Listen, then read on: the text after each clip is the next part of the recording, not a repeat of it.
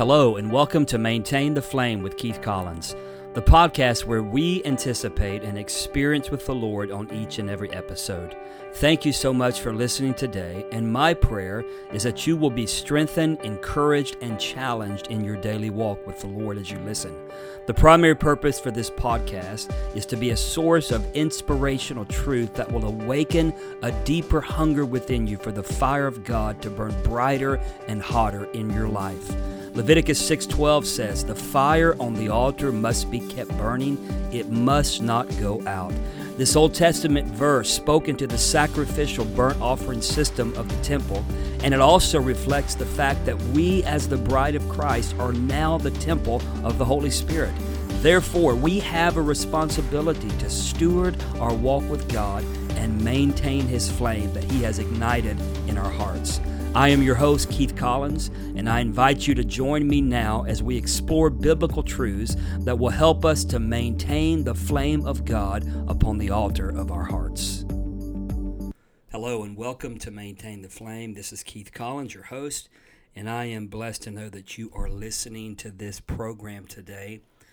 Could you do me a favor this week? If you could visit our websites, um, we have two. You can find us at keith-collins.org or impact, the letters gf.org, impact.org or keith-collins.org. On those websites, you are able to send us a message that we will receive, and we'd like to know where you're listening from. We know that that we have this program goes out via podcast and it reaches multiple nations. But we also know that we are broadcasting um, via shortwave radio, and we are reaching a large percentage of the world's population. And we're able to kind of know the areas that we're in through our podcast. We know who, how many people we're reaching each week through downloads. But if you're listening to this either by radio or by podcast, could you send us a message and let us know where you are listening from? And also, if you have prayer requests or comments or even questions that we could bless you in answering, or especially bless you through prayer, we'd love to hear from you. So, thank you so much for being a part of this program today. And today, I want to talk about a subject that is, to be honest with you, not talked about a lot in modern church life. Um, a lot of our theology does not really even embrace what I'm going to talk about today. Um, and let me just start off by saying this. There is no more important discussion that we can have than the fact that we are saved by grace of by the by grace, excuse me, we are saved by grace through faith. It is only the grace of God that God gives to us that gives us the ability to truly experience salvation. We know that our salvation comes through Jesus Christ who is the perfect sacrificial offering, and that through his blood we are made alive in Christ, as Paul says in the, the Epistle of Ephesians. It's nothing that we can do in and of ourselves. It's not of works, lest any man should boast. The scripture tells us it's only by the grace of God, it's only by the blood of Jesus. And we hear the word of God, and, and, and faith is awakened, and, and grace is enacted upon our lives and this entire salvation experience is so glorious. Therefore, we should teach about that. We should talk about that. Along with that, we know that the love of God towards us is so powerful. Again, the Epistle of Ephesians, the Apostle Paul talks about the the width, the the height, the depth, the vastness of the love of God towards us. It is amazing when I look at my own life and I see how that the love of Jesus rescued me all the way back in 1985.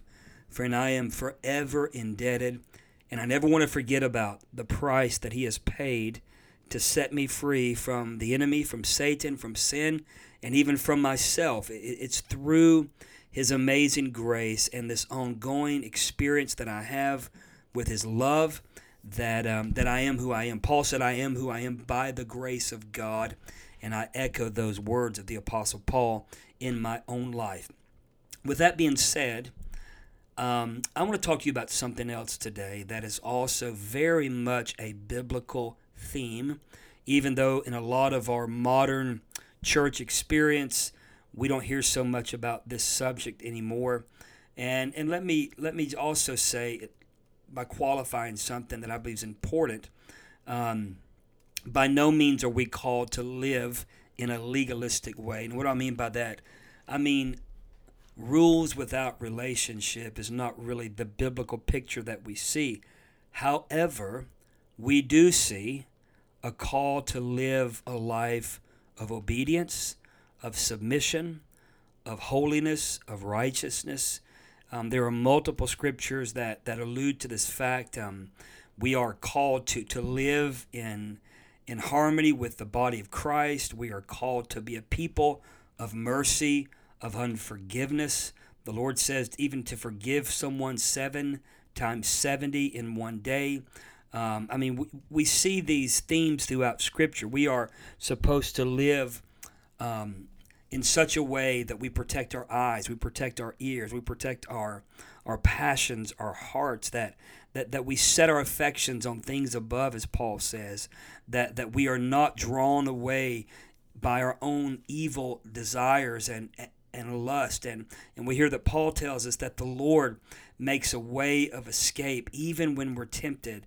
And so that we don't fall into sin. So so my my subject matter for today, without any further ado, is I want to talk to you about the the cycle of sin, or we could call this the spell of sin or the spell of spiritual sleep. Now, again, we talk a lot about grace, we talk a lot about favor, we talk a lot about blessing, we talk a lot about prosperity, and, and some of those things are fine in context, of course, and, and very much biblical themes that, that we need to teach over and over again as, as fundamentals to our faith.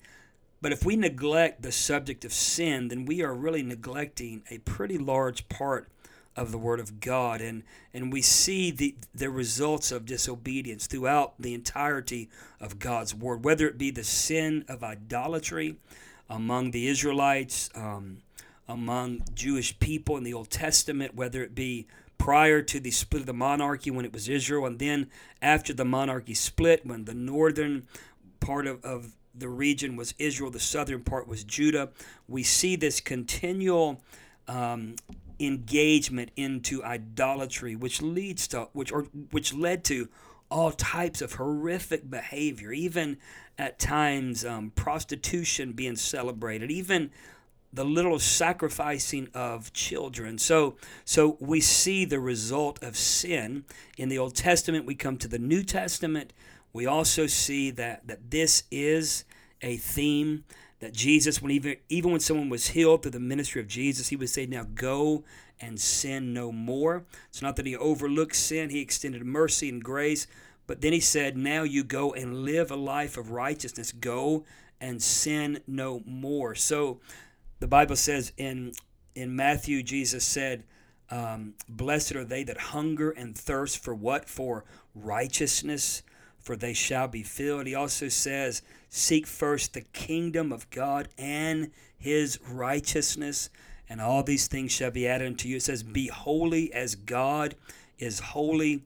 Um, Paul says that we've been called to, to holiness, to sanctification.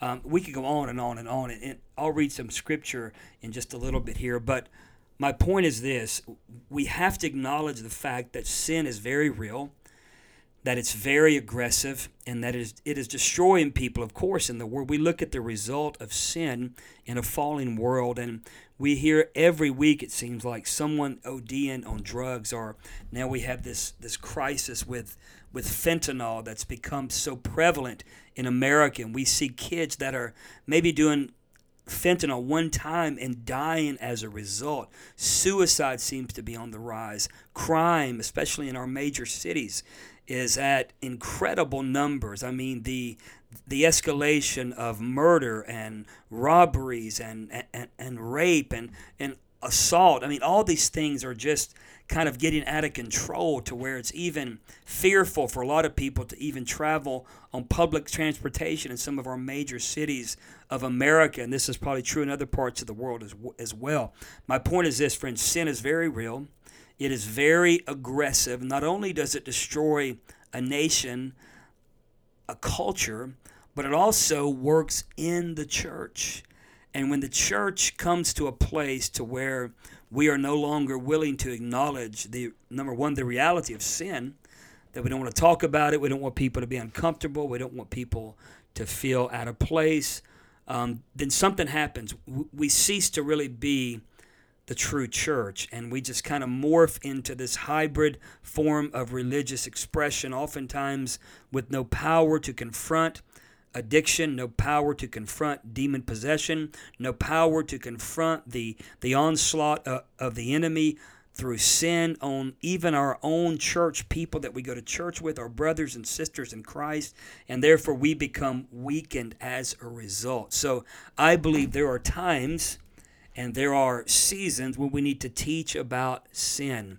What does sin do? Why is it bad? Why does the New Testament and the Old Testament talk so much about sin? Why is sin causing such a a blight on the people in the world that we live in, as well as on the body of Christ? Why is it that so many people are claiming to be followers of Jesus, but they're bound up in alcohol addiction? They're, they're bound up in pornography addiction. They're, they're consumed with a spirit of anger and, and rage, and th- their character is wrong. And they're not honest. They they are you know deceitful in their ways and they still continue to maybe even go to church and maybe give in the offering or maybe raise their hands in a worship service and maybe even preach. But there's no righteousness. There's no holiness. There's no there's no fear of god. There's no normal hunger and thirsting for righteousness. I, I want to tell you that the night I was saved, January the 25th of 1985, the night I got saved, I was smoking marijuana. I was drinking alcohol. I was, you know, um, I was high. I was drunk at the same time. And I got radically saved. The, the first experience that I had with the presence of God was I became completely sober that night. And by the amount of the alcohol and the, the marijuana that I smoked, I mean, I should have been high for and drunk for, for some time. However, as I stood in the back of a little country Pentecostal church in North Florida, my, my life was so radically changed. And again, the first experience that I ever had with the presence of God is that I became completely sober, which shook me, to be honest with you. Now, that night, I gave my heart to Jesus and I had a radical, glorious, beautiful experience with the power of God, the love of God, the fire of God. And I want to tell you something. The next day, I was not the perfect Christian, I was not the perfect disciple, but I knew by way of my experience with the divine nature of God through being born again of the Spirit of God that there were things in my life that I could no longer do. I could no longer be involved in fornication. I could no longer get drunk. I, I could no longer put drugs into my body. I, I could no longer look at certain things or, or listen to, to, to certain music that was so anti-Christ. I mean, there was just something that happened. Why? Because I was born again of the Spirit of God, and the divine nature of God came alive in me, and my spirit man gained cognizance or gained awareness and something on the inside of me began to long for Jesus, for biblical righteousness. I didn't know how to put put this into word because I was such a new Christian. However, um, I became hungry for Jesus. The, the, the, things of this world, as the old song said, they grew strangely dim in the light of His glory and His grace. The, the things of heaven, the things of eternity, the, the face of Jesus, if I could say it that way, became so appealing to me. And when I beheld the price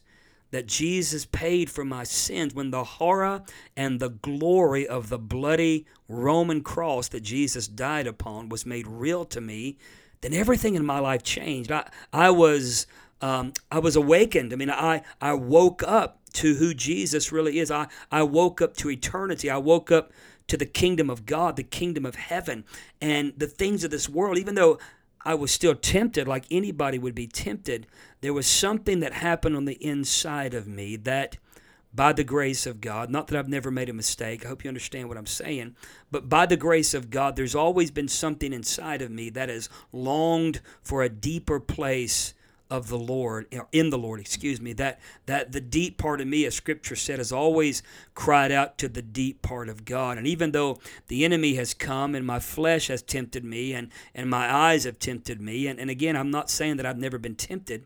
Um, however, by the grace of God, I still stand after 36 years of walking with Jesus. And I can tell you that His grace is sufficient, not just the grace that saved me in 1985, but the other dynamic of grace, which we actually see Paul referring to, this divine assistance, this empowering nature of God, strengthens me to walk in righteousness, to walk in holiness. It's not about legalism, it's about submission. It's about being focused on my relationship with Jesus. It's about not allowing my heart to be swayed to, to lesser lovers or idols or sin or temptation that would take me down a path of destruction. It's it's the grace of God that empowers me, that can empower you to walk a life that's worthy of the call of God, as the Apostle Paul says in the book of Ephesians or the epistle of Ephesians. So so my point is this as I'm opening up the subject today sin is very real, friend. Um, we have an entire culture now in the church, in the modern church, especially in America, that claims to follow Jesus and claims to love God, but they're not free from sin. I'm not talking about temptation. I understand again, and I wish I had time to really teach on this. Um, the Bible says we are that we are tempted. Even Jesus tempt, was tempted, like us, however, he never sinned. So Paul said, There is no temptation taken you, but such as common or normal to man. But God is faithful, and he will not suffer you to be tempted above that you're able, will also with the with the temptation make a way to escape that you can bear it, so that you'll be able to bear it. So God provides an escape from temptation. What is that escape from? That escape is the divine assistance that comes through the Lord by way of intimacy. Now, let me just make a statement here. If you are comfortable in sin, if you are comfortable living a life of secret sin, maybe it's pornography, maybe you're having um, an affair with someone, maybe it's even a, an emotional affair. It might not even be sexual, but maybe it is sexual. Maybe you're having some type of an affair, emotional or sexual or both. Um, you maybe you are deceitful in your ways. Maybe you are a liar. Maybe you are giving to anger and you've never had control over anger. Friend, I'm not here condemning you, but I'm telling you that those things, unless dealt with by and through the cross of Jesus Christ, will become the dominant force in your life unless through your relationship with Jesus you find victory over those areas. And I'm telling you, there is victory. Now, listen, I don't have hours to, to do a counseling session here, but but I do want to tell you this. If you seek him, you will find him, the Bible says. I do want to tell you this. If you are a person of prayer, a person that pursues the face of Jesus on a regular basis, a person that is connected to the body of Christ by way of fellowship, a person that is accountable to others in your life, whether it be if you're a man, other brothers, if you're a woman, other sisters, it could be a leader even.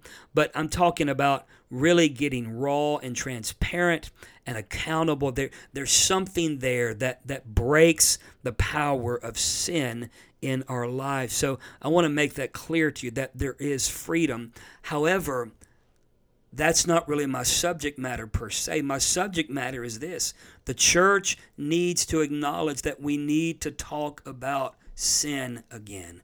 We need to talk about hell again. I'm not going to talk about that today, but hell's kind of a, a, a bygone theme in the church. Well, hell is very real as much as the fact that sin is very real. Let me let me read some scripture to you from from the book of James, the first chapter, verses 13 through 15, the Apostle James says, Let no one say when he is tempted, I am tempted by God. For God cannot be tempted by evil, nor does he himself tempt anyone. But listen to this. But each one is tempted when he is drawn away by his own desires and enticed. Then, when desire has conceived, it gives birth to sin, and sin, when it is full grown, brings forth death. Now there's there's a picture there that I want you to see.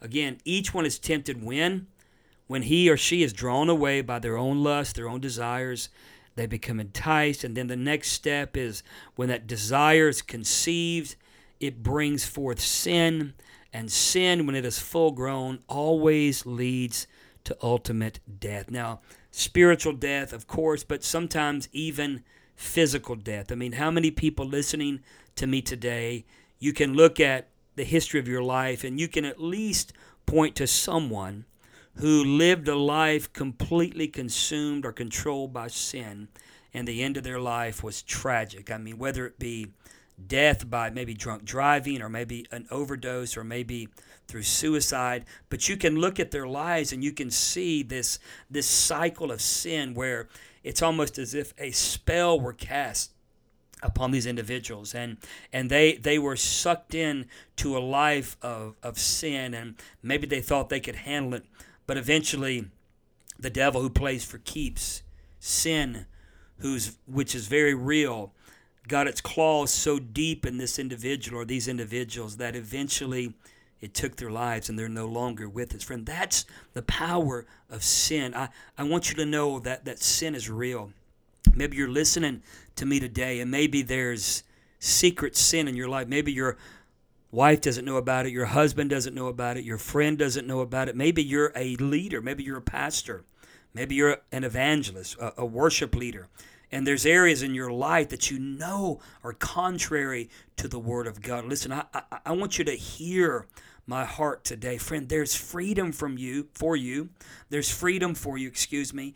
But you've got to get real. You you you've got to get desperate. You've got to come to a place that you're willing to deal with it. Listen to what jesus said. And this is this is very challenging. Jesus talks about the fact that if a woman, if a man, it said back before, if a man was caught in adultery with a woman, that it was a great sin. He said, now if a, a, man even looks upon a woman to lust after her, he's already committed adultery in his heart with her. Then he goes on to say, listen, if your eye offends you, pluck it out and cast it away. He said, You're better to enter heaven with a main body to enter hell with a whole body. Then he said, He keeps going. He said, If your if your hand offends you, cut it off. Again, the same concept. You're better to go to heaven with a maimed body than to go to hell with a whole body. Now, this is hyperbolic communication. It's what the scholars call it. It's an exaggerated form of communicating a very important truth.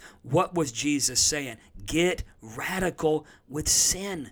Quit making excuses for sin. Listen, Maybe you were raised in a rough way. Maybe you were exposed to pornography at a young age. Maybe you were even violated as a listen. And I, th- these are horrible things. And I sometimes people need counseling and they need further help and and they need pastoral care. And and I I'm all for that. I've been a part of doing that with people for years. But listen, there comes a time in our lives when we've got to address sin for what it is, and we've got to be willing to deal with it. And if we don't, sin will destroy. Again, this progressive cycle of sin or spiritual sleep place for keeps, my friend.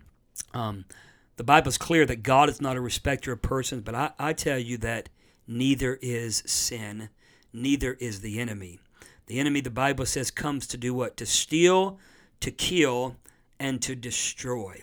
And I'll be honest with you, I am I'm actually grieved in my heart that there are so many people within a church culture in modern Christendom, especially in the Western world.